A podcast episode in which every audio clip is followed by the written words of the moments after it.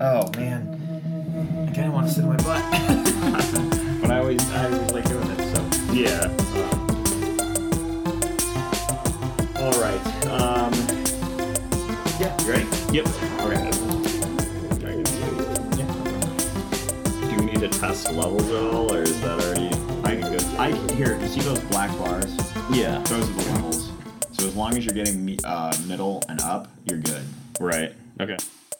Hello, everyone, and welcome to this week's episode of the Top 5 Report, the podcast that is always eager to mow the lawn in hopes of finding hearts and rupees. My name is Drew, I'll be your host for the evening. Along with me, as always, is my brother Peter. Hey, how's it going? Hey, welcome back. Yeah, thanks. What happened last week? Um, I honestly can't remember. Okay. Sorry. That's, yeah. that's fine. You put me on the spot there. I, I haven't been thinking about it, but I remembered I wasn't able to. I think my wife had some It was like a, to the text you said. just The text you gave me was it was very like I totally forgot to tell you about this. It's a snafu. My bad. yeah. like and i was like okay no big deal and, and but anyway my friend Yeah. adam came on we had a good time talking um, That's awesome. so- I, I can't give like I can't remember the specific reason, which makes this very very bad for radio. But my uh, lesson for that would just be you can't live in the past. Got to keep looking forward. It doesn't matter why I was here last week. well So- what i thought what i thought was interesting was because adam and i met in college i honestly was concerned that for our listeners that him and i would go off on tangents and references and go on to like our own little inside jokes and Mhm. we would have a good time with it, but our listeners would have been like, "What are you guys talking about?" Yeah. And bizarrely, we stayed very on point and just talked, and it was Mhm. kind of cool. And I think all those references and jokes and all that stuff happen when there's large groups of people, but when it's just Yeah. the two of us, we kind of focus more. I, Um, I have listened to so- certain podcasts that reference inside jokes and never explain them, and Right. it's really frustrating. Well, so- right. I was just I was worried we were gonna do that, and I was like, you know what? It's my show. It doesn't matter. Yeah, that's but, true. But we didn't do that. We stayed really on point. Um. Anyway, since you weren't here last week, uh, what are we watching, man? What are we reading? Yeah, I feel like I've watched a bunch of stuff. There's only a couple things that I enjoyed enough that I want to talk about. But the first one and the big one that I was pretty excited about was uh, I finally got to see Brightburn. I uh, Oh, red yeah, boxed it. and?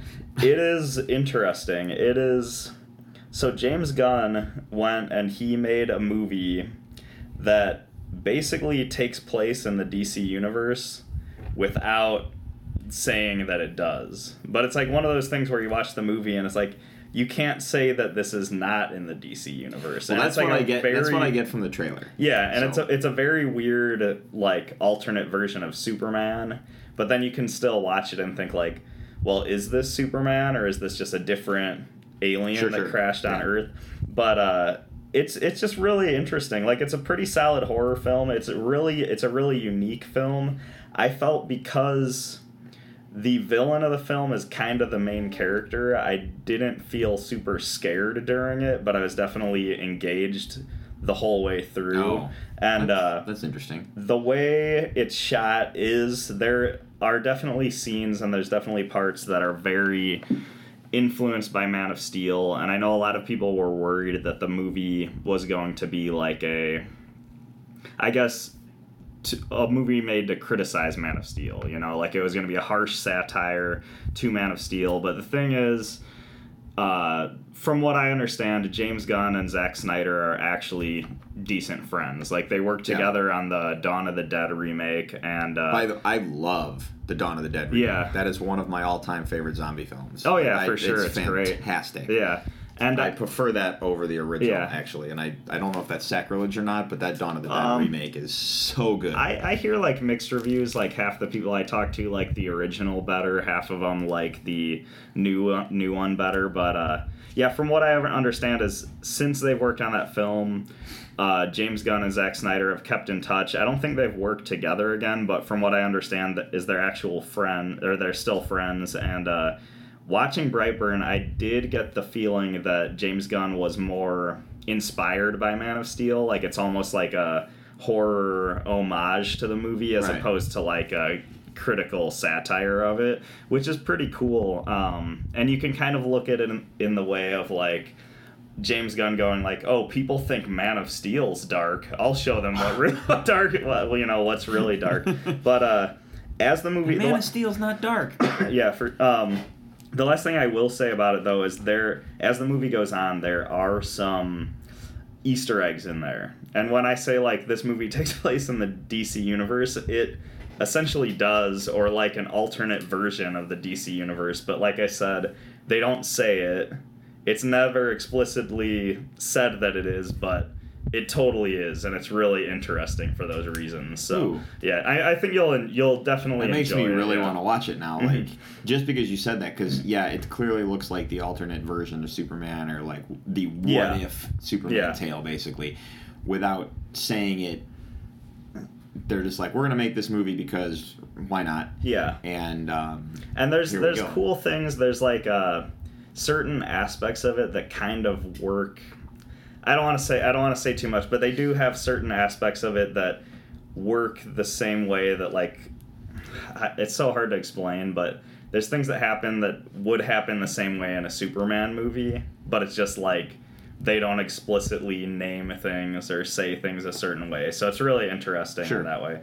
Um, otherwise, yeah. Otherwise, I was telling uh, your son was just in here watching like a some Titanic video on YouTube, and I was laughing because uh, at work today we watched uh, uh, the ti- we watched the movie Titanic because uh, it's one of my coworkers' favorite movies. So she put it on and we watched it through. And then uh, halfway through, I started telling them about Thumbtanic. If you remember that classic, Yeah, actually- the old like Steve Oedekerk thumb movies. because Like, because the kid has been he's for some reason all obsessed with Titanic all of Mhm. a sudden, and he's been watching all these videos and like looking at books and stuff, which is cool because he's like learning stuff. yeah, So I showed him Thumbtanic.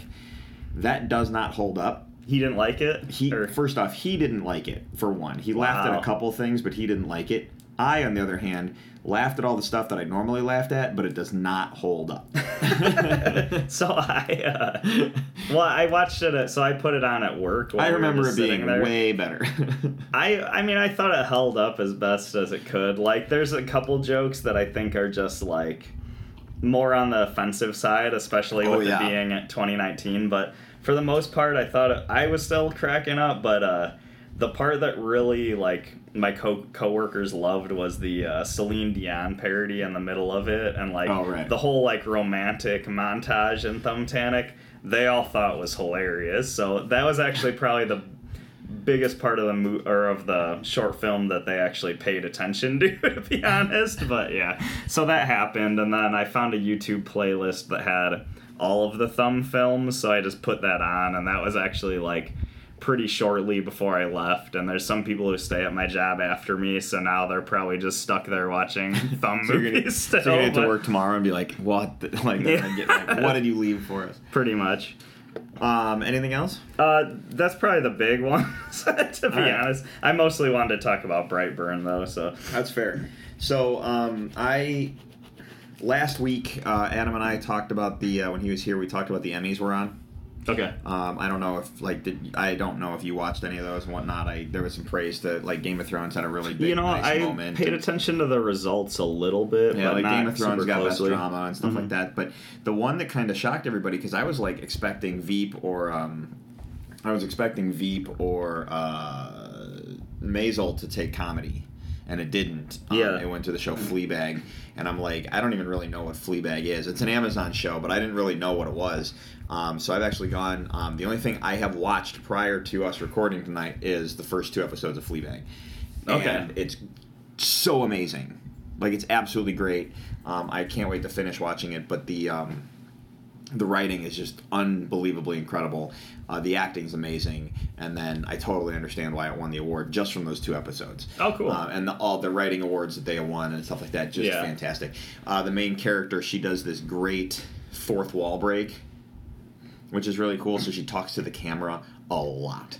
Okay, nice. And then there's these funny bits where she'll be like describing like how the guy is acting around her, and she'll be like, "But I looked at him and said," and then she'll say her lines, and then she'll Yeah. look at the camera and go, "And then he said," and then he'll say his line. Like, Nice. It's really kind of funny when you see like the perspective of things, and you know, someone will like, it. it she talks to the camera so much. That like a person will have a line of dialogue that she doesn't necessarily agree with, and instead of making the face, she makes the face to the camera. And, Nice. like you know what she's thinking at all times. okay, that's awesome. Very cool. Um, I have heard a little bit about this show. I actually have a coworker who uh, praises the show pretty highly. Like I haven't heard anybody I know who's watched it has said good things, basically. So I'm definitely interested in this one. I know it's a um, British series, right? And Yeah. it's pretty short from what I've heard. Yeah, it's like so each it sounds season like it's six a good, episodes, Yeah, so- and it sounds like it's a good thing that if you want to just binge through, it'd be pretty easy to catch up on. So Yeah, I just I only watched the first two because I was exhausted that night. right. Um, however, um, this weekend, um, this is a big weekend for stuff, so I'm going to have a lot of things to talk about next weekend. So, for example, all the CW shows start. Um, by the way, when I say it's this weekend, we're recording. It's October 3rd, so that means this weekend is the release of the Joker film, yeah. which I'm going on Sunday. I have my tickets already, so I'll be there on Sunday. I can't wait to discuss. The C- I'm, I'm gonna do my best to see it this weekend too. the as well. CW shows start this week. Uh, so like Supergirl and Batwoman starts. I'll have a review on Batwoman, which is gonna be great. I can't. Yeah. That's on Sunday. So on Sunday, I'm gonna go see the Joker, and then I'm gonna come home and be like on this DC kick from the Joker movie, and then I'm gonna watch Supergirl and Batwoman. Nice. Like it just, Yeah. I didn't plan that out, but it was like, oh yeah, that's the same day. This is fantastic. Yeah, that's the best. Um, the other thing that's happening this weekend is it is uh, the start of Star Wars Triple Force Friday. Yeah, So Force Friday. I vaguely know what this is. Okay, but- so basically, back in the day, when a Star Wars movie would release, they would pick one day out of the year prior to the movie's release to release all of the merchandise, Yeah. whether that be toys, Oh, like I- action I- figures and stuff, but I all the worked at merchandise for the uh, film. I used to work retail, so I definitely know Right. about Force Friday. but Right. So, every, like all the Star Wars toys release all together on a specific day. That's when they choose, and then all the collectors start their toy hunt. So, and during the prequel era, I didn't really jump on the Force Friday bandwagons as much. Like I checked things out, but I didn't really like. Ooh, I have to go do that. Yeah. I was in college at the time. I didn't really have the ability to do that. Didn't have a lot of money. Now I'm an adult. Mhm. I can go out and buy toys if I want to buy toys. So I've been like, so every time, and in the collecting world, Star Wars is one of the few areas that I actually still like heavily collect. Like in terms of toys, I don't really collect other things, toy wise. Like yeah, I collect movies, I collect books, I collect comics, but when it comes to like toys, Star Wars is the only area. That's what I'm saying. right on. Yeah, So it's Force Friday. I've been hitting like every film that's released since the Disney acquisition. I've gone out hunting on Force Friday. So tomorrow is Force Friday. I'm gonna go toy hunting. Cool. I'm excited. What's interesting about it is that they have um, is that uh, it's a triple. They're calling it Triple Force Friday. There's gonna be three different Fridays this year that they're gonna release three different waves of product, which is I think is kind of interesting. yeah. Um, one of which I don't remember the other. One of the dates I don't remember, but the other date is in November when um, the Jedi Fallen Order video game releases. Okay. So if anyone was wondering about that release date, that's the other. That's one of the three Force Fridays, and so I get to go toy hunting this weekend. So I'm gonna go toy hunting, then I'm gonna see the Joker, then I'm gonna watch the CW shows. Like it's Right yeah, it's it's a.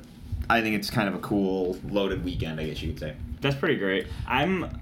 I did want to say like so, Joker wise, I'm like.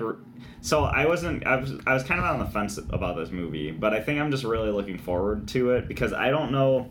I just don't know what to expect, and like I feel like a lot of DC movies are that way, where you don't necessarily know what you're getting when you're going in. And for me, I think that's like I love that. Like I I'm going in, I don't know if is this movie going to be good, bad, is it going to be intense, is it going to be funny, and it's kind of exciting to me. Like it feels like I don't know, it just I feel like nowadays a lot of movie franchises you go in and you just know exactly what's what you're gonna get, and so when you're like sprung for a loop, it's really exciting. But uh, related to that, one thing one of my friends pointed out was this movie is unique for a comic book film because the main the main character is the villain essentially. And we were trying to think of other like superhero But he's movies. also he also apparently looks to be the only like character in the movie. right, like from like any comics or anything. Right. Like I mean, I know Tom, I know like. Thomas Wayne's in the movie. Uh, Okay, he- because yeah. he, because he's in the trailer only. I don't. We don't. Other than that, we don't know who else is in the movie. you Yeah. know, so Um, but I don't, I don't know. It's just kind of a crazy take, and I was trying to think of other superhero movies that are like that, where the main character is the villain, And Aside uh, from Suicide Squad. well, Suicide Squad, it's like the villains are forced to be the heroes, yeah, you know. that's- okay. And uh, the only one I could think of was Brightburn, actually. so, Well, um, maybe Spawn, yeah, um, kind of, but he's still technically the hero. yeah. Um, yeah, I mean, we'll see when the once the new Spawn come comes out if that ever happens. So, yeah. By the way, um, this, so Joker is very. Uh, it's it's meant to be its own thing. It's meant to be a standalone movie by itself. It is meant to um, focus specifically on the Joker and not follow necessarily comic stuff. It's basically Todd Phillips was like, "Look, I have a really cool take on this Yeah. character that I want to do, whatever." Because I read comics, I think he drew some inspiration from two things in comic book history in terms of the Joker. I think he drew some inspiration from, in my opinion, the Killing Joke, hmm and then I think there's one. I'm curious what the other one is. To There's be honest, one scene in the trailer that makes me think there is inspiration drawn from The Dark Knight Returns. okay. And if he drew any inspiration from The Dark Knight Returns and he follows any of that that's happened, holy crap, is that amazing. Yeah. I will not say what it is because A, I don't want to spoil The Dark Knight Returns, and B, if I'm right, I just blew that whole section of the movie. Right. so, without seeing the movie. Well, I'm just glad finally we're gonna have a Batman movie that draws influence from The Dark Knight Returns. um, What? That's, Oh. a, that's a weird dig. um, there's a there's another thing that I just think's funny about the Joker is that uh, there's like these TV spots I keep seeing where it's just the Joker the Joker like dancing down a stairway. Yeah, and there's like- like 50 different cuts, but it's him dancing down the I have this feeling that most of the TV spots are showing what they show because they literally can't show anything else on television. well, because I keep seeing this this scene, and I'm like, in the movie, is there like a five minute scene where he just dances down a stairway? Like, is that a thing? Right. I just have a feeling there's so much that they can't show because of how disturbing it is. And because it's disturbing, I have this for you. Uh, there's a podcast I listen to called The History of Batman. I don't listen to it super regularly. I Mhm. kind of pick and choose episodes to listen to because sometimes they bring in some good interviews, but a lot of times they're they'll bring in people I've heard many times talk about Batman. So if it's an interview, I'm just like I've heard him talk many times about it. You know what I mean? So anyway, but they released this thing. It's a parental warning. It says parental warning. This is not a joke. Joker is rated R, and for good reason. There are lots of very, very rough language, brutal violence, and overall bad vibes.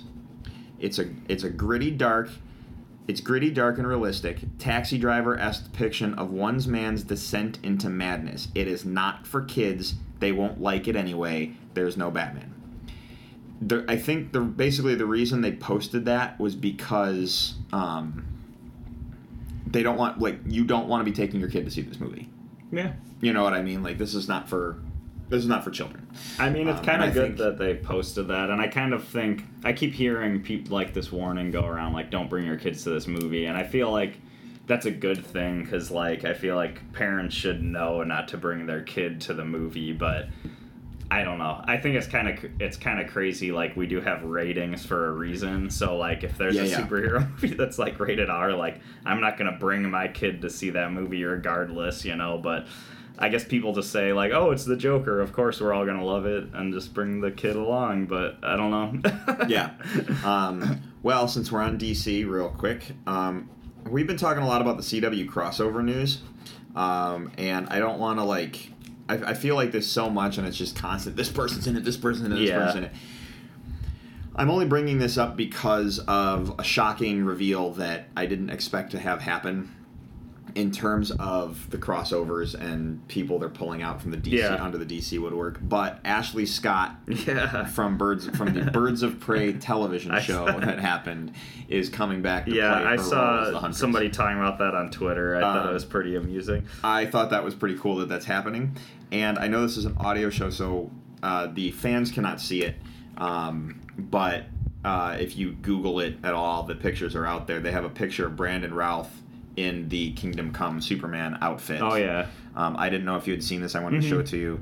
Um, I'm like, when I saw it, I'm like, I got to save that shot so I can show Peter. And Yeah, yeah, I, I, I've I've seen that Okay. like all over the place, but uh, no, I think it looks really cool. I uh, they kind of have a bit of a Man of Steel thing going on as far as like the texture of the suit.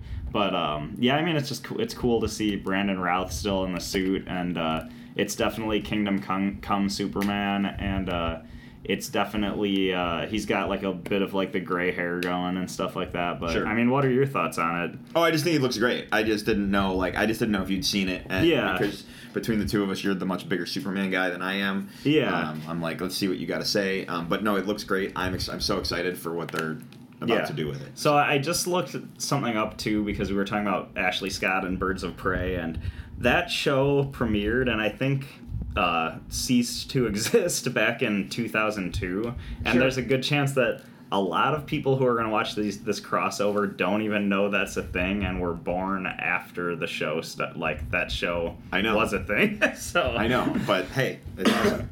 Mhm. Um, the uh, so let's talk real quick about. Um, uh, we'll jump on a little more DC news. Uh, the Batman with Robert Pattinson, Yeah. looking like it's shaping up to be a trilogy. Okay. I don't know if you saw that. Um, No, I mean I didn't see any specific reports. Certain sometimes I see things like that and they don't seem that like super surprising to me, so I kind of just like Uh, yeah, so Matt Reeves is developing the Batman as the start of a trilogy with the option to continue beyond the three films. nice. So cool. Wait, look, I just want more Batman, and I feel like he's been. I feel like he disappeared for a while. Like the way I said, the reason I said it, it's Yeah. kind of like they decided to do this Affleck thing. They did the Ben Affleck Batman. Yeah. Then we got Justice League, and then Warner Brothers is like, we don't know what to do with Batman. Yeah, that's So I- what are we gonna do? We're gonna basically go do Birds of Prey in Gotham City without Batman. We're gonna do Suicide Squad without Batman. Well, they kind of did Suicide Squad with Batman, but not really. Yeah. Then they're gonna do all this Arrowverse stuff without Batman. They're gonna acknowledge that he exists, but they're not gonna show him. Then they're gonna do the Batwoman show because we don't know what to do with Batman. Like it just feel, and then with all the casting stuff, it's like, and then they did Gotham technically without Batman. Mhm. You know, it's kind of like, give me the Batman. You know, that's. I just think Yeah, there's a lot of we don't know what to do with the characters, so we're gonna skirt around as much as possible. Yeah. While we build this other stuff, and I'm just really excited to get that back in the forefront. No, it's it's cool too because I think um, like Rob Pattinson is uh, he's young enough that I could see him playing the character for a long time, and he's like he's like super famous actor, but I feel like he's not Ben Affleck level in that he is the kind of guy who he's mostly done like a lot of indie films and stuff lately, and maybe this is like gonna be his like big role that'll stay in for a while, you know. Yeah. And I haven't seen a movie with him for a long time. I've heard really good things about most of the movies he's been in lately, but Yeah. I mean, yeah, Post Twilight. Yeah, Yeah. exactly. Yeah. Um, so, since we're on Batman, um, and Batwoman starts this weekend, like I said, um, actor Gabriel Mann is joining the uh, cast of Batwoman. I don't really know him that well, but he's going to be playing the character Thomas Elliot.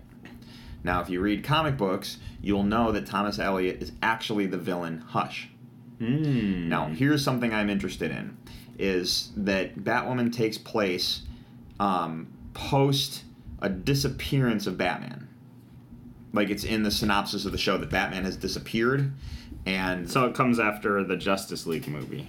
No, actually- just, just going based on actually based on the before. dialogue in the trailer for uh, in the promos and stuff for uh, Batwoman, I think, and if you and if you really pay attention, this is this is that thing where if you read comic books, Yeah. there was an event called Infinite Crisis, which is different than Crisis on Infinite Earths. This is Infinite Crisis. After that event, Superman, Batman, and Wonder Woman all disappeared from the face of DC Comics for one year. And then all the comic books started up one year later. So it was like Infinite Crisis ended, and the next week you went to the comic book store, all of them had a marking of one year later. Batman, Superman, Wonder Woman, everyone's back. Yeah. Well, what happened in the missing year? Well, that's 52 weeks. They did this arc called Yeah. 52. 52, yeah. And during that arc is when Batwoman appeared on the scene. and kind of took over in Gotham City. Because in the trailer for Batwoman they say Batman mysteriously disappeared, blah blah blah, and all this stuff's going on. I have a feeling the Batwoman centric story that they're going to tell, or at least the origin part of the story, is going to take place in that 52 Yeah, slot. that's cool. Or at least that's what I think. No, Because it makes eventually, absolute absolute Right. sense. And then maybe you actually get to having Batman on the show later and that kind of thing. Like, who knows? yeah, Because it's kind of like Supergirl eventually had to have Superman on the show. We're going to get to the point where they might have to have Batman on the small screen. yeah, which will for sure. Right. Nice. Um, so that was my thinking. So, because Thomas Elliot is a part of that. And maybe eventually we can get a crossover with three Batman in it. Yeah, and I'm cool with Thomas Elliot being in the show because maybe he'll play Hush. Because Yeah. at that time in comics, he Hush existed, and seeing a live action version of Hush would be amazing. It doesn't matter if he's fighting Batman or somebody else. Hush is a cool villain. Let's see it. Right on. So, um, okay, you want to jump gears to Marvel for a minute? Okay. Okay. Great news, everybody. And by the time this podcast released, the internet has probably scoured through this already. But Spider Man is back in the MCU. Did you hear about this? so I hear. Yeah. Um, I know a little bit about it. yeah, so they've. Uh, they're announced that Sony and Marvel Studios have announced that they will co produce a third film in the MCU franchise. Um, here is the. Because that's what I thought I heard is he's back for a film.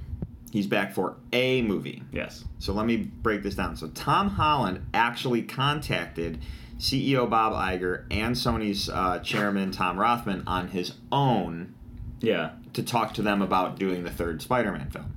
Now, I think what happened is Tom Holland. This is my this is speculation because of just reports, and I'm like, I think this is what's going on. So Tom Holland basically said, "I'm still Spider-Man for another movie per my contract, and then my contract's up for renegotiation. But Sony wants me to keep playing. Mm-hmm. But we started this thing with Marvel, so at the very least, let's do one more to kick me into the Sony Spider-Man verse. Well, all reports show that Kevin Feige is trying to is going to basically write Spider-Man out of the MCU. So kind of do one more movie to close the door on their Spider-Man chapter, and then you're going to get all these Spider-Verse movies with Sony and Mhm. Tom Holland. So Tom Holland will still be Spider-Man, but that's what I think is going on. There's no like official reports, but if you follow the pieces along all the stuff we've been looking at, Yeah. that's kind of where it looks like that's going to go. Okay. That'd be my guess. So, Marvel timeline update. um, Marvel Phase 4 timeline update goes as follows Black Widow is first, then the Falcon and Winter Soldier TV show, The Eternals, Shang-Chi the movie, WandaVision the TV show, Loki the TV show, Doctor Strange uh, 2 the movie, then Spider Man, then the What If series, then the Hawkeye series, and then Thor. Cool. Thor 4, I guess.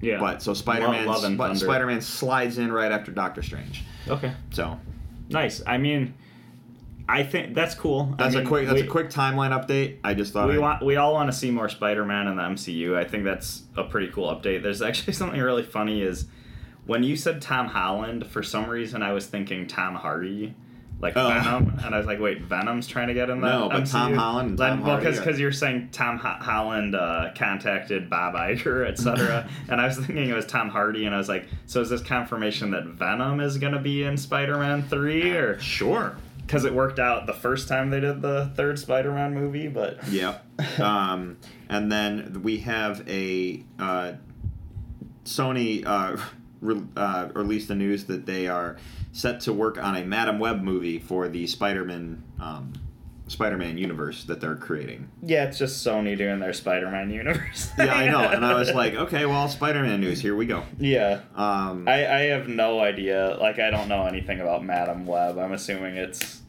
some female version of Spider-Man. I don't know if it's a hero. I don't know much villain about it too, and my Marvel encyclopedia is in the other room. Otherwise, I'd quickly look that up and we Right have on. a conversation. So um, I'm probably going to go look it up. Kind of like when I didn't know who I didn't really know who Shang-Chi was. I went and looked that up, or I didn't Yeah. really know much about the turn. So I'll probably go look up Madam Web here in a little bit. And I chose to stay in blissful ignorance. Right. I'll probably just read a quick like, oh, that's who Madam Web is. That's right. That- Yeah. You know, and kind of do my thing. Um, so uh, I finished Stranger Things. Nice. What do you think? I did not get a chance to talk to you about this because you were out. Oh, okay. Um, I really, really liked it. Um, I know they said four seasons, but I feel like if for some reason they couldn't do a fourth season, um, it ended pretty closed door kind of thing.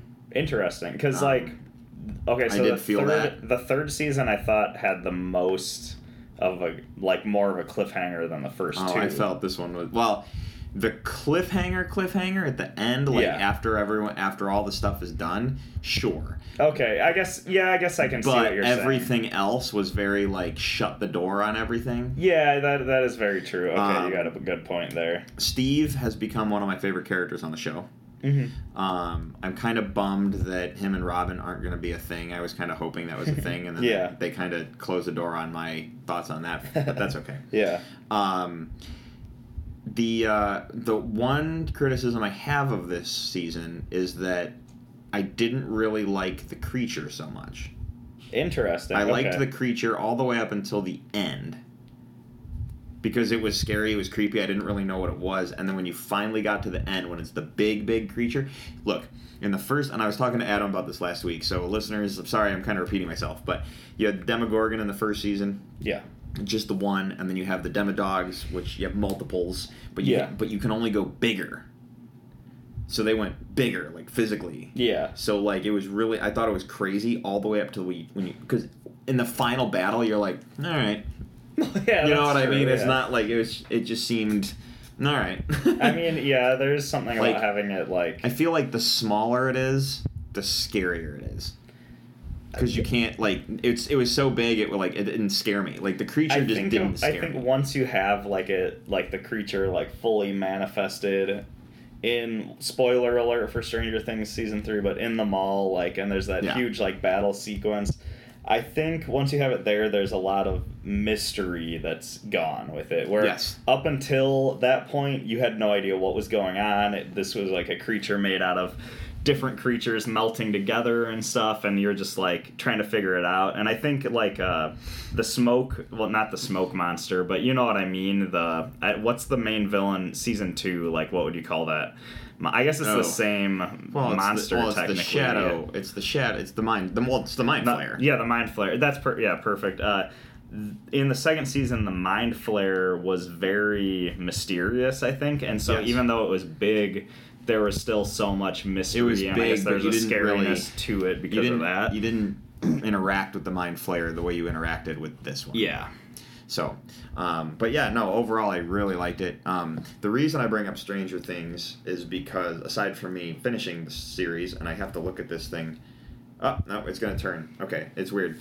So there, I just thought this was funny. It was an ad for Stranger Things four, but the, all the I heard text that- is written upside down. Stranger Things four was uh, confirmed. It's confirmed, and Netflix has officially announced Stranger Things 4 teasing we're not in Hawkins anymore. Cool. So I don't know what that means. Do you think the whole thing, with saying that, do you think the majority of it will be in the Upside Down, or do you think that the um, uh, we're gonna be because Will and Eleven moved away? So do you think there'll be spoilers? Will and Eleven move away? Not to- I mean, I already Um, said a spoiler warning um, thing. So. but uh, but because of that, do you think they'll be in whatever town Eleven's in? Because Eleven is the most connect. Will and Eleven Yeah. are the most connected. Or are they going to be in Russia? Or is it just a lot of characters are not in Hawkins anymore? Like Jonathan and Nancy, are they moved out of town, Yeah, you know, and point. stuff like that? Like That's there's a good lot of characters who are going to be, you know, I could imagine Will and, uh, you know, Dustin, Lucas, like all the kids are probably going to be in high school, I would think still, but any of the older characters might just not be there anymore. So Yeah. that's Well, actually an interesting They might thought. not. Yeah, it's, yeah. I don't know. And know, knowing uh, how they advertise for Stranger Things, that sentence might mean something completely different, and it might just be something that's related to Wizard of Oz somehow, and it's something Yeah. really cryptic that you have to figure out. Yeah. So, yeah, Well, we, we don't really know. There were some interviews that were really cool. Um, I don't when uh, Stranger Things season one released and the kids were being interviewed. A lot of times they were asking them like, "How did you prepare for these roles?" and that kind of thing, and like not knowing all the pop culture and that kind of thing. Did they ask you to watch or read anything? And the kids were like, "Oh, they told us to watch all these different movies. Like watch this movie, watch that movie." Like one of them said that they, I think, I want to say it was. Uh, the the actor who plays Dustin said that the directors had him watch the movie The Shining over and over and over again, and like they had like they had these actors watch different stuff, Yeah. like to prepare for what they're going to be getting into, and um, which I thought was really interesting. I don't know what season The Shining thing was for. I'm just saying that No, yeah, that's that's that's, that's interesting, but Yeah. yeah, that's yeah. I. Right. So yeah, well, that's kind of it for the news, man. Like in terms of stuff I was able to dig up, I feel like it's a slow news week, but Mhm. I might have a lot to talk about because we got Joker this weekend. Are you gonna get Yeah. a chance to see Joker this? I'm gonna do my best too, and Okay. I'm really looking looking forward Okay. to talking about this one. So If if you don't, I'm gonna have to do like a little thing after the show. Yeah, that's- that's fine, that, yeah. I'm gonna have to talk about it. Like I don't have time to process Yeah. it by then. So, um, so yeah, you want to do the list? Wanna Sounds run it? good, yeah. Awesome, sweet. So we are doing the list, everybody. So you know what that means.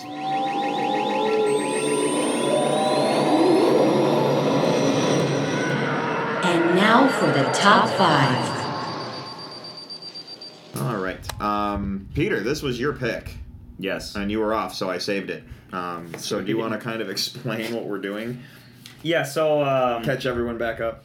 it's really we live in a world that is vastly vastly dominated by sequels adaptations and reboots. And um, i just wanted to kind of take a different look at things and try to pick movies that started out not being any of those things. So we're looking for something that's not a reboot of something old something that's not a sequel to something else or something that's really an original story you know as a film not based on a book, a video game, a TV show, whatever. And I thought we'd just run from it, run with it from there. Um, I mean, there's not much more to it. I originally wanted to do like one and done things, but last time I was on the show, we decided that would be very hard to do. So I kind of. Uh, we kind of went the other way with that one, but uh, yeah, that's kind of where I'm at. I have five picks. I don't have any honorable mentions this week, unfortunately, but Um, you have no honorable mentions? Good, I have one. Um, this was a. I found this list to be a little difficult, um, Mhm. only because my short list. I made a short list, and then I went and researched everything on my short list and had to just keep crossing off titles. really, Yeah, because I kept finding based on a this or based on a Yeah, that, and that's was what makes it really hard. difficult. Now, you said you wanted to stay away from franchises. yes. There are two on my list that are franchises, but you got to understand. Oh, so I think we decided at the last week that we could do franchises, but It's You has have to be to the, do the first, first one. one, And the yeah. reason I said, and the reason I wanted to bring that up is because there's one very specific one that I'm going to wait till the end to talk about that is is probably the perfect example of this statement. But a lot of times, you get an original thing that hits the theater. It's an original piece. It's an original Mhm. story, not based on a book, movie, anything, and then it becomes this giant thing because everyone's like, "I need more of that." Yeah. Okay.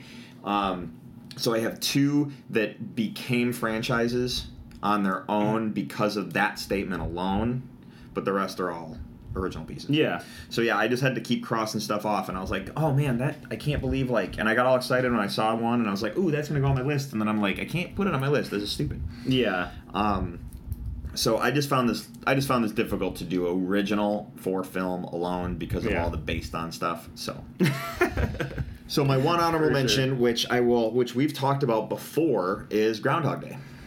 Okay, nice. I did think I'm not like the biggest um like comedy like I like a good comedy every once in a while, but I'm like a, not a massive comedy movie fan, but when you go into comedies, I do think it's a lot easier to find movies like this that are just like originally like made to be a film sort of thing. And Groundhog Day, that's a classic pick, of course. So I don't know if you had anything to say about your No, it's just mention. I'm we just talked kind of about it. We talked about it when we did our you. time travel list. I don't remember what episode that is, so if you want, go back. Uh, We have an episode Yeah. we did on time travel movies.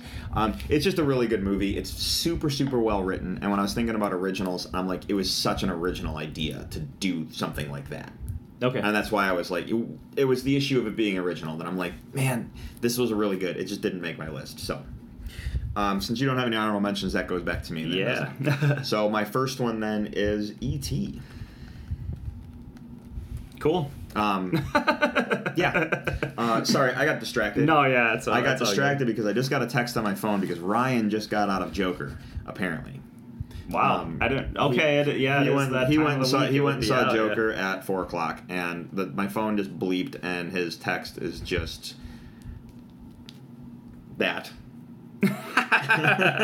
That's great. Uh, so if you want to know what his text says, it's just the ha ha ha ha ha ha. It's just strings of it.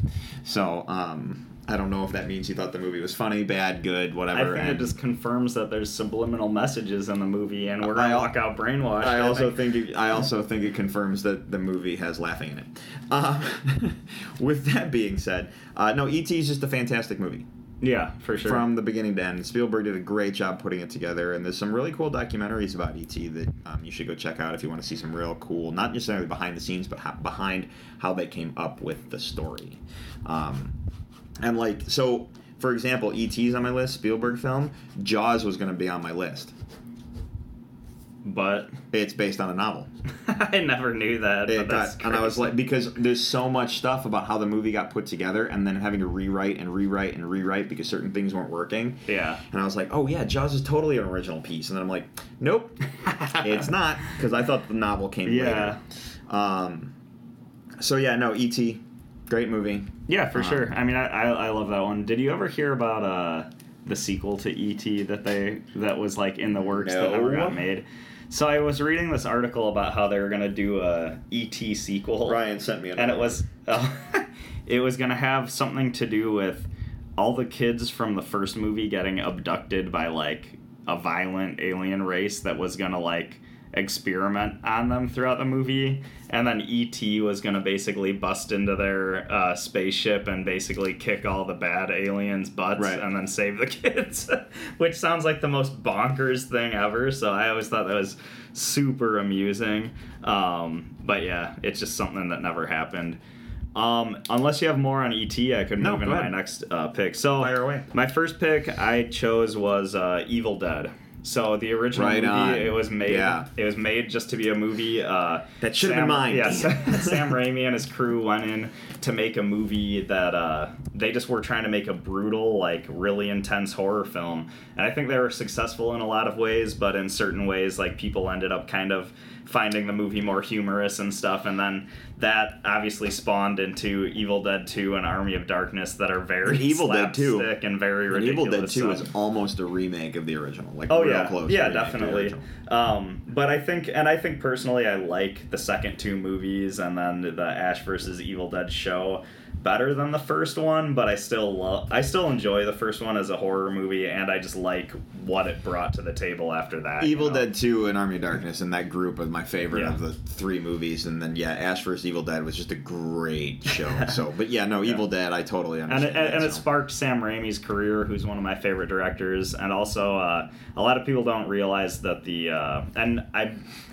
I don't think I'm wrong about this. Like, I don't. Sometimes I say things and I'm like, "Is that right?" But I heard that uh, the Coen brothers actually were like camera techs or something on the first Evil Dead film as well, which is kind of like a cool little known fact. So Um, I kind of want to look that up now. I, de- I definitely heard that somewhere, so I hope I'm not wrong. oh, no, look it up. Uh, do, you have, do you want me to do my next yeah, you can or- go. You can go on Um, the next one. So, my next one is The Usual Suspects. Have you seen this movie? I've never seen it. Um, I've Um, heard good things. I'm I'd have to look it up in terms of like awards because it was nominated for like best pictures and it was nominated for best actor and all that stuff. The movie is really really cool and the mystery behind the story and everything is absolutely just amazing on top of that, but um and, and it's really like it's really difficult for me to talk about the movie without accidentally ruining Yes, yeah, and I've heard that this is a movie that you can't have spoiled for. Right, you. you really can't. If you have it spoiled for you, it ruins the movie. Like, heart, wholeheartedly ruins the movie. Yeah. But it was such a big talk the year that it came out.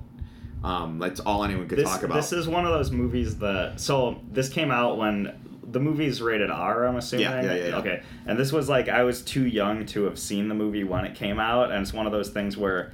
Once I was old enough, there's just like no hype around the movie at all, so I actually never saw it, you know. But You I love. I love, I would love to see it. I think it's probably right up my alley. I just need to actually sit down and watch it at some point. yeah, you know? let me, I'm gonna do. Um, by the way, while you while you're looking at whatever up, I did look it up. It's uh, the Coen Brothers were editors on the first Evil Dead movie. So, and uh, there's actually certain camera angles and stuff that they reuse from the Oh, Evil okay. Dead, like in other movies of theirs and stuff, which is pretty cool. So I'm looking up Usual Suspects, um, because I want it not necessarily for like box office dollars and stuff. It's a Bryan Singer movie. Um, I'm specifically looking up for uh, awards. Um, because that's really what. Um, I didn't realize that was Bryan Singer either. Yeah, actor, cinematographer. Where is the? It is rated R, but um, I'm not seeing the nominated for two awards, including two wins, 95 supporting actor Kevin Spacey and original screenplay. So um, it won both. Total, it, it nominated and won for both, but it's it's such a such a good movie. Um, so and the production budget was six million dollars. Wow, Yeah, that's yeah. like unheard of. well, it's it's unheard of. They, I mean, it was ninety five. Yeah. yeah, it's unheard of these days. um, so yeah, The Usual Suspects. Everyone should see this movie. Really good. But I can't say much more than go see The Usual Suspects. right on. So Awesome. Um, I guess that would lead into my next pick, which is Clerks. Clerks. So this Oh, is yeah. one. I don't know if we matched on this one. I know Well, you like these you know movies what? a lot. Technically, this is becomes a franchise. And Yeah, I was, it- and I was thinking heavily about this.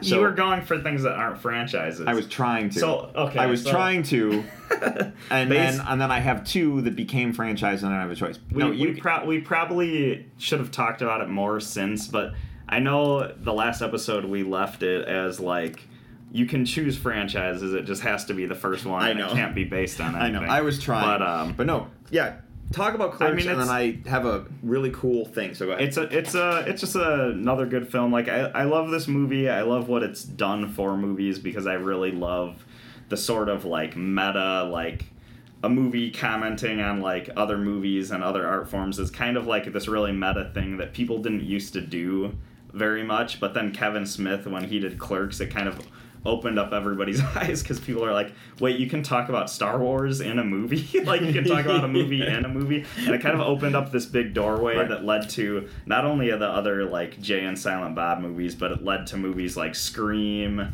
and Fanboys and just like other movies that are about movies in a weird meta way. And that's just kind of a really cool thing that it spawned. But it really just came out of like Kevin Smith making a movie about his daily life, and it wasn't based on anything per se besides his job and his friends that he had at the time and it's it's just a really cool unique thing that you know you know is out there so there Yeah, you go um, no, I was thinking about this the other day because I was listening to one of Kevin Smith's podcasts. So, Kevin, Yeah. if you're listening, please pay attention to this because I think this is really cool. We're in a world where we're always wanting shared universes. Marvel doing their thing. Oh, the Marvel's doing great work with their big like twenty what we're twenty three films now. Mhm. Um, shared universe. Clerks is the beginning of what I think is the first shared universe franchise. it's, I- it's definitely one of them And I want to know if Marvel said, "Hey, Kevin Smith's doing this thing.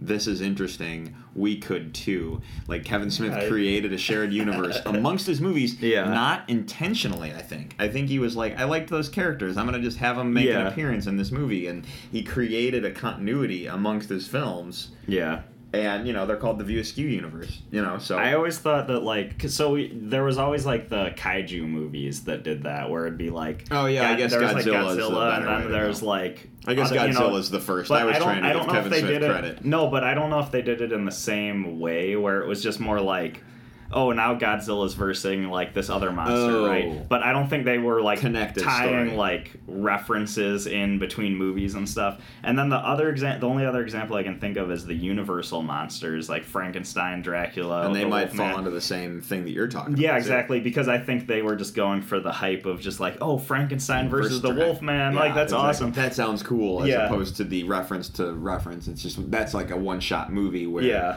Clerks like Mallrats references things that happen in Yeah. Clerks and then you know as they go. So Exactly. And I think the Universal Monsters ones might be a little bit more connected, but it just is kind of more of like a happenstance thing because of the history of those stories and a lot of them taking place in like Eastern Europe and they might reference each other a little bit more, but I still think I agree that Hev- Kevin Smith was like the one to put more thought into it and like planning into like, okay, well, I'm gonna reference this, and all these characters are gonna come from the same like New Jersey suburbs and yada yada yada. So Yeah.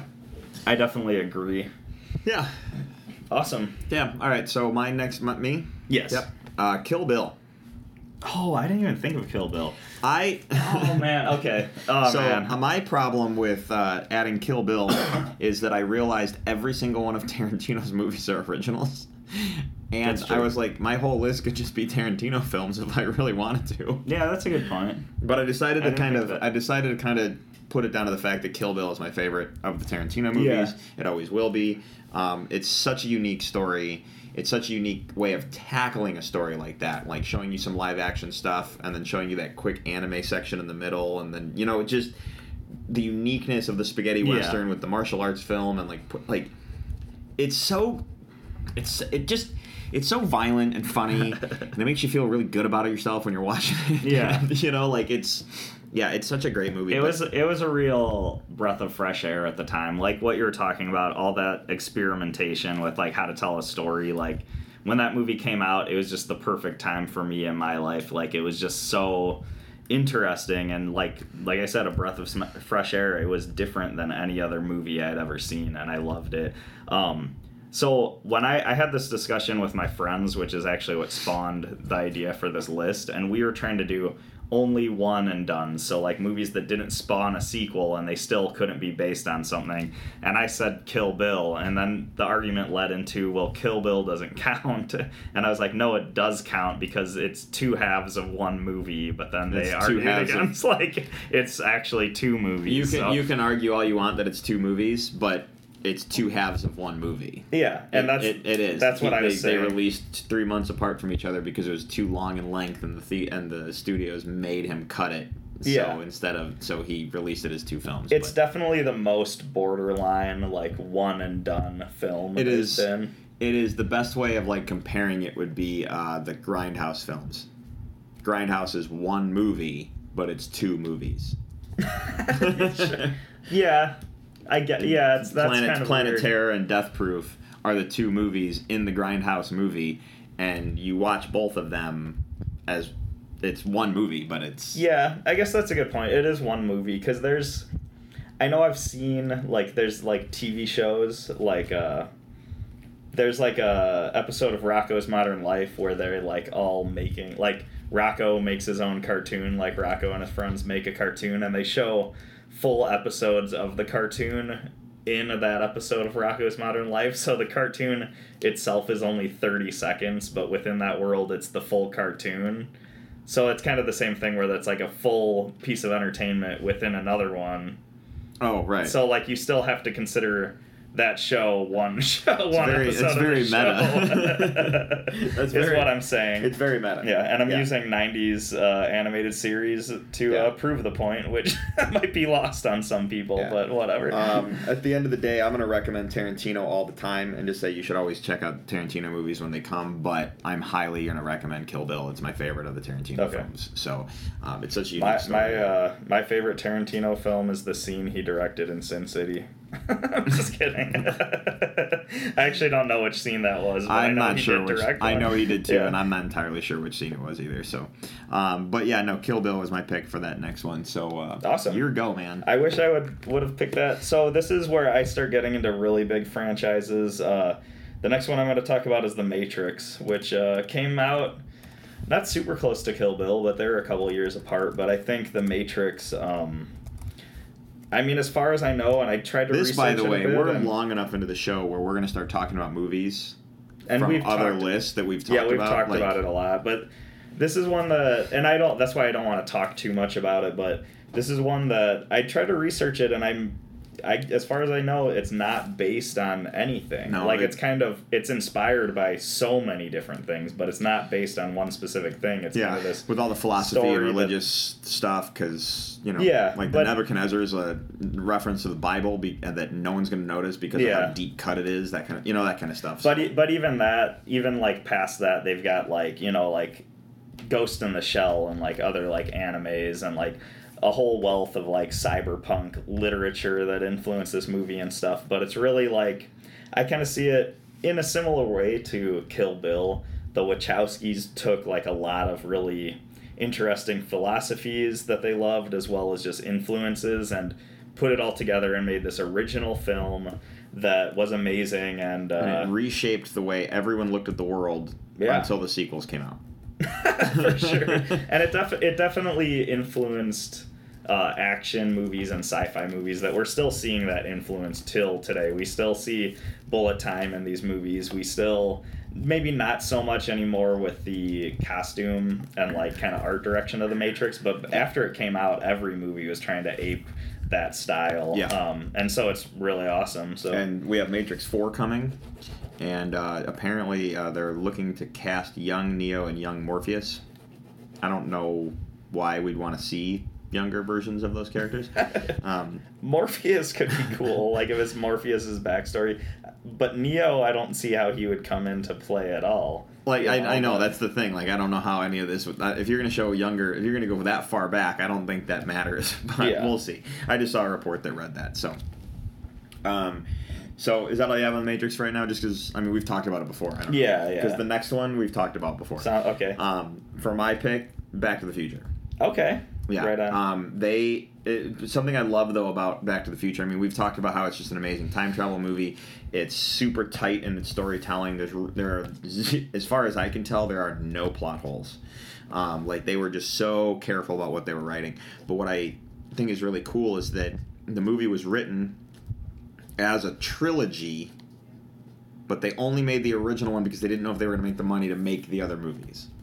So they wrote all three together and then just made the one movie in hopes that if, you know what if this succeeds great. If it doesn't no big deal. But if it does and they want us to make more we have these two scripts in the can over here. But it was an original idea all together by itself. Like here's what we're going to do. We're going to tell a time travel story and we're going to make it the most amazing time travel story ever. And um I think it's funny that because since Endgame, there's been a lot of time travel jokes about Back to the Future. Like from Endgame, a book I was reading, like there's just a lot of jokes. yeah. I want I I know people who've never seen Back to the Future. Okay? And with all those jokes, I don't want those jokes to diminish how good Back to the Future is as a film.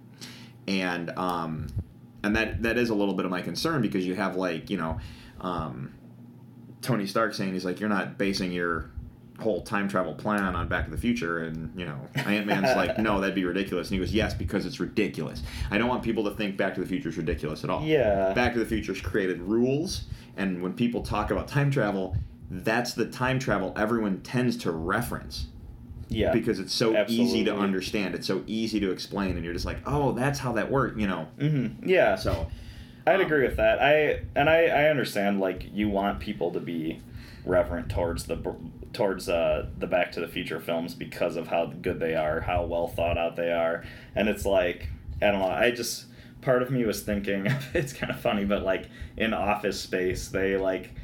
I know they like were kind of kind of like reverent towards Superman three in kind of a way when they're like it's like Superman three that's what we're doing you know and everybody took it seriously but and then in Endgame they don't take Back to the Future seriously but like honestly Back to the Future is way better of a movie than Right. Superman three so Right. it's a little bit backwards when you look at Yeah. it that way but yeah yeah, absolutely. Um, yeah. Okay. So yeah, Back to the Future. We've Yeah. talked about it many times. I just, it's it the fact the originality of it is the reason we're talking about Yeah. it today. Um, and that's the whole point of this list. And it's not based on anything. And it's just it was someone had an idea to tell a time travel story, and it's probably one of the best time travel stories out there. Yeah. So, um which I was happy to see in Stranger Things in the theater when they were had the, the Dustin and Erica had to go into the theater and they had to watch a couple sections of Back to the Future. Yeah, So- and I I'm kind of curious if they just put it in there to put it in there, like the Back to the Future thing. There is Like, the it's argument. timeline there is the argument it. is timeline that would make sense if people were watching Back to the Future. I also wondered if Back to the Future was in the show because there was some reference that I did not necessarily see. You know what I mean? Like maybe there's a time travel aspect that we were supposed to catch, or maybe there was some other reference in Back to the Future that is a reference to what's coming. Or what was in the show at the time that you know what I mean? Like Yeah, like there's a reason this is here because these guys put things in places because I, of reasons. yeah, I bet you're right. No, that's that's absolutely probably true.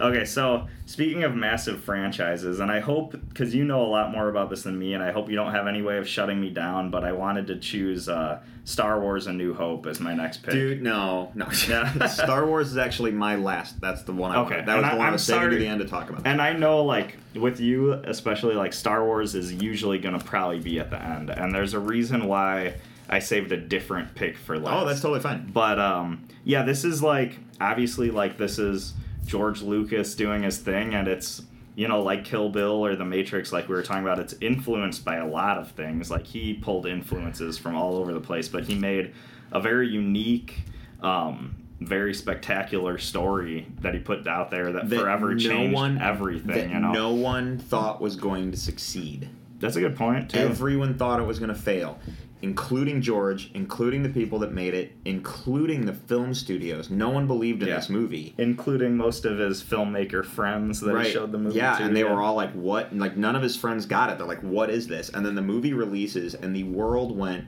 "This is the most amazing thing ever." And then everyone started, and then the film people started dissecting the movie and realized, "How did he do this?" Oh yeah. and then it rewrote the book on it rewrote the book on special effects it rewrote the book on everything Mhm. star wars legitimately changed the face of how movies are made Absolutely. period going forward um, there is a time i like to think i know I, I i i love some old classic movies like casablanca and stuff but there is a time that i like to think that film began with star wars so Right like on, that yeah. like that was year zero you know like the ad bc all that nonsense you know um, Yeah, I mean, star wars is year zero I mean, you could break it into like this sort of BC AD like way Right. of measuring film or something. Right. And it's and, it's, true. and it's mostly because of the special effects thing i say that like we don't get we don't get to endgame if star wars didn't exist yeah, So- absolutely. And it's kind of cool, like to think about. This is a bit of a tangent, but just thinking about film in that way, because every so many years there's a film that comes out, like the Star Wars, like The Matrix, like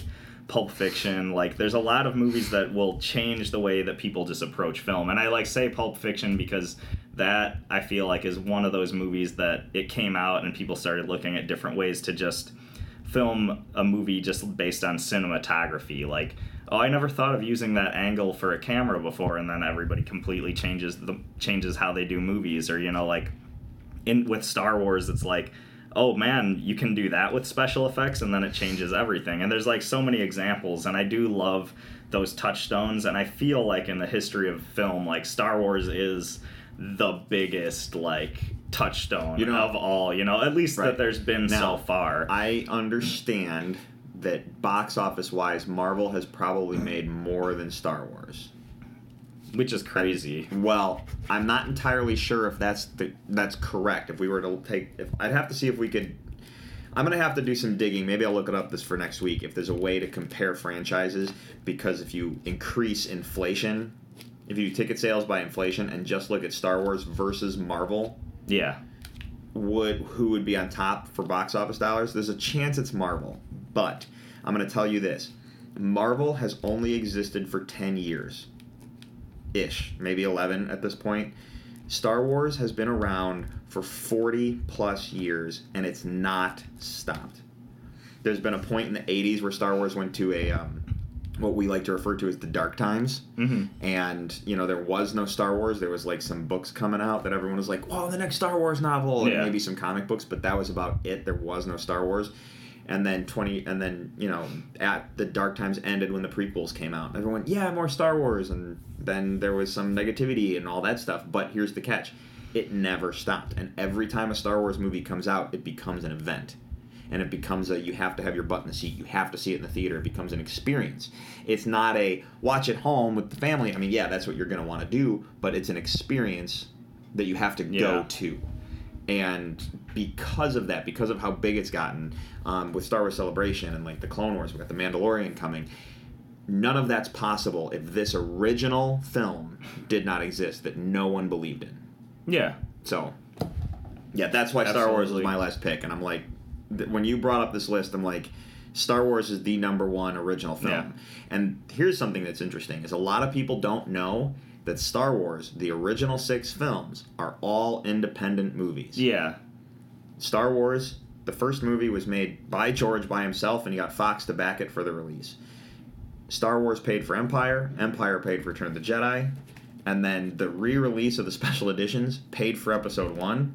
Episode One paid for two, two paid for three, but they were not made by studios because George is his own studio. He became an independent. He, he was an independent filmmaker for his entire career.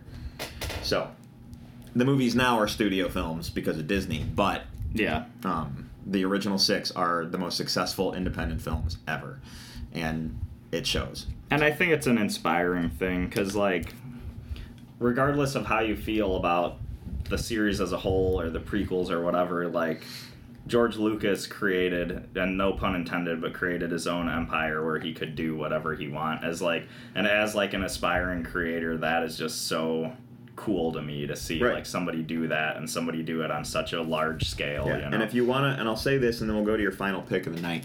Um, if you want to see, there's a documentary called The Empire of Dreams. If you have, if you own the DVD versions of the special editions, it's in that set.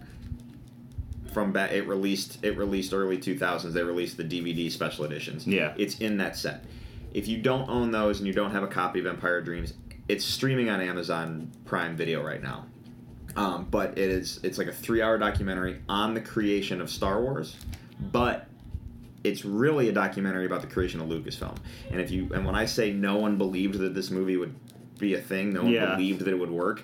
It covers all of that. It's I- it's it's one of my favorite film documentaries, mostly because of the story that it's telling. I feel like I've seen that one, and I don't because I've seen. I think I, I saw that specific one you're talking about because I think is that the one where they interview like different directors and they talk about when George had his first screening. Yeah. and it almost seemed like.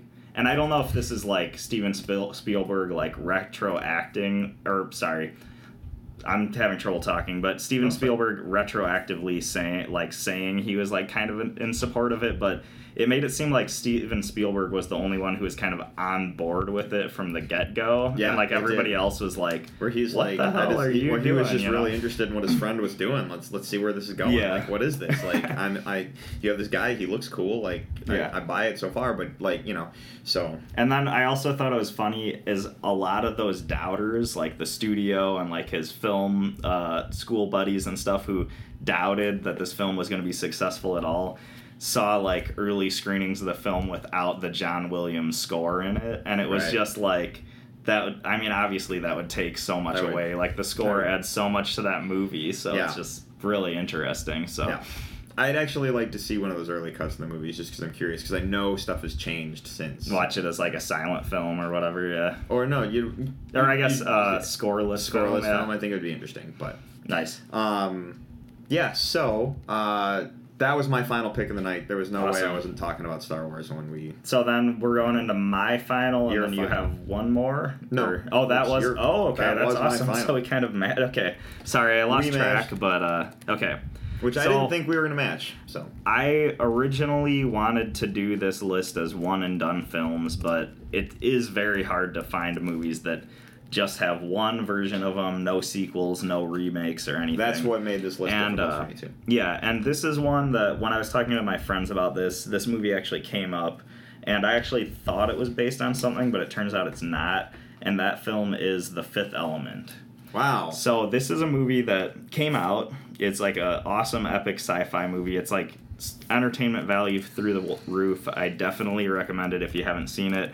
Really iconic character design, great movie. Not a movie But, uh, talked about before either. That's very weird. Um, but this is a movie that, uh, because the movie Valerian came out recently. It did, and, uh, and I actually um, it was on TV the other day, and I watched like the opening of it, and then I had to turn it off, and there was some, there was a lot of negative like criticism about Valerian. But I was like totally like Yeah. sucked in like Yeah. what I was watching, and I'm like, I don't want to turn this off right now. yeah. Go away! I gotta. Yeah, I actually. I actually haven't seen Valerian yet, but I remember before I watched the first out- 20 minutes and then I was like just engrossed. I'm like, yes, what's happening next? What is this? Um, like super into it. And then, yeah, all right. Valerian was, uh, but when I remember when Valerian was coming out, there was a lot of hype around it because people thought it was a Fifth Element sequel. Yeah, and then and then I started looking into it, and it's no, it's based on uh, these French comic books uh, that that are called Valerian, and uh, I thought that I read that the Fifth Element's actually based on those those comic books. So when my friend said, "Oh yeah, my fifth the Fifth Element is my favorite like non-franchise like single form of entertainment," and I was like. I don't know if that's true, but I researched it more and I found out the Fifth Element is its own original original story. Like it's its own thing. And uh, what happened is the guy who wrote it was a big fan of the Valerian comics, and those comics definitely have a huge influence on the movie, but it's still not connected. Like it's its own unique story. But what's even cooler is the writer of this movie then tapped uh, into that artist, that specific comic artist who did the Valerian comics, and he said, "Hey, come be a com- concept artist for this movie I'm doing." And then he also asked. Uh, Moebius, who's like, you know, really famous French comic artist, has done a ton of stuff on, uh, like, if you've ever seen any comics from Heavy Metal Magazine, Yep. you've probably seen Moebius's work. Like, he's super famous. These are probably like two of the biggest, like, Kids European- magazines were these things back in the day. but these are like two of the biggest like European sci-fi artists, you know, that Yeah. he tapped into. And those two artists went to work on the Fifth Element, and they kind of created the whole universe around it, around this like cool story that the guy made, and they just went and made this big budget, really spectacular looking movie. And I, it's one of those things where. Would this movie get made nowadays? Like maybe not. Maybe, Maybe studios not. wouldn't yeah, take the I risk on it. I, but studios, I don't think would take the risk on this movie at all because we live in a post Avengers world. Yeah, but uh, I just thought it was really cool when I realized like the Fifth Element is a one and done, its own story, and it has kind of a cool, unique background to it, and it's just kind of cool that like that's why I kind of like kept that as like the top of my list or the heart of my list because I just thought that was like cool little touchstone. So I don't know if you have any thoughts on the movie. I didn't no, say the fifth, necessarily. the fifth but- element is a like um, it's I, I feel like the best way of describing it would be Die Hard in space, just because it's Oh, yeah, just because it's. Bruce Willis. Um, but uh, I mean, it essentially takes place in a hotel, I guess you would say, and like, Yeah. there's like he's fighting off like the Look, terrorist. the first half of the movie is all mystery and intrigue, and you're trying to figure out what's going on, and then at the end of the movie is all Die Hard in space. right. in and a then I'm trying hotel. to think like the very end, like what would that be? Like Stargate esque essentially, it- or like something weird. I It definitely drew inspiration from a lot of different things, and they're just like, "Hey, Bruce Willis, we got this thing. We're gonna do Die Hard in space." Okay. Um, Yeah. But Gary Oldman's in the movie, and he's great. Mhm. Um, so there's just, it's just a unique movie to watch, and like the visuals, the creatures, the costuming, the the world, the world building, is what I think um, fascinated me the most when I saw this movie. right. So yeah, Yeah, and it's it's weird. It's a weird It's- movie. is a weird and it's movie. like it's weird in a good way. but it's so. it's weird in a good way, and it is very fun and exciting. Um, Chris Tucker's fantastic in the movie. yeah, it's Um, it, it was the first movie I saw uh, Milla Jovovich in too. Same here. Like yeah, Yeah, I feel like I- it might have launched her career a little bit. At Oh, it definitely point, launched yeah. her career. So, yeah. So the Fifth Element. Yeah, for sure. Um, so that's the end of the list yeah, for the night. All right. Um, so next week, uh, I was thinking um, that we haven't done an actor in a really long Okay. time. Like we haven't discussed an actor's uh, stuff in a very, very long time. So I thought it'd be kind of cool to do one. And I was trying to think of an actor to do, and then in conversations with people, I thought this would be kind of fun. Um, and when I say conversations, uh, our friend Mary Liz was on for the Disney stuff, and then she covered for you one week, and then we Mhm. actually almost did an actor, and she was like, "Shoot, I haven't, I haven't seen enough of that person's movies to really discuss." Okay. So we're gonna use that person, but the only reason I'm picking this is because Zombieland 2 is about to release or has released. It's like coming real quick, and we're in the month of October now, so it's Halloween week. But I was like, Zombieland 2 is coming. This is awesome. So we're gonna do Emma Stone movies. Okay, okay. Uh, I thought you were gonna go Woody Harrelson. I thought about. Woody Harrelson too, but I was like, I saw there was the, there's something in the trailer that Emma Stone did that really made me laugh, and I was like, yeah, you know what? We're gonna do Emma Stone movies. Okay, cool. So um, I can think of two of mine for sure right off the. I'm gonna have so- to I'm gonna have to look at our list, but I just thought it'd be cool just because we haven't done an actor in a while. We can do hit Woody Harrelson later on for sure because Yeah. I have that. I think that'd be a hard list for me to do because I really like Woody Harrelson. But Mhm. um, yeah, so we'll do uh, Emma Stone, and then um, it'll be your pick after that. Sweet. Um, and we're getting real close to our Halloween episode. Um, we haven't decided what list we're going to do for Halloween yet, so um, Peter and I are going to have to talk about that offline, and uh, we'll go from there. So right on. So yeah. All right. So if you will, uh, check out um, our website, top5report.com. There you'll find links to all of our social media, including our link, uh, Twitter and Facebook. It'll also include our link to uh, our email, top5report at gmail.com. If you want to interact with the show, find us on any of those three areas. You can find us at um, uh, Stitcher, Google Play, and Apple Podcasts.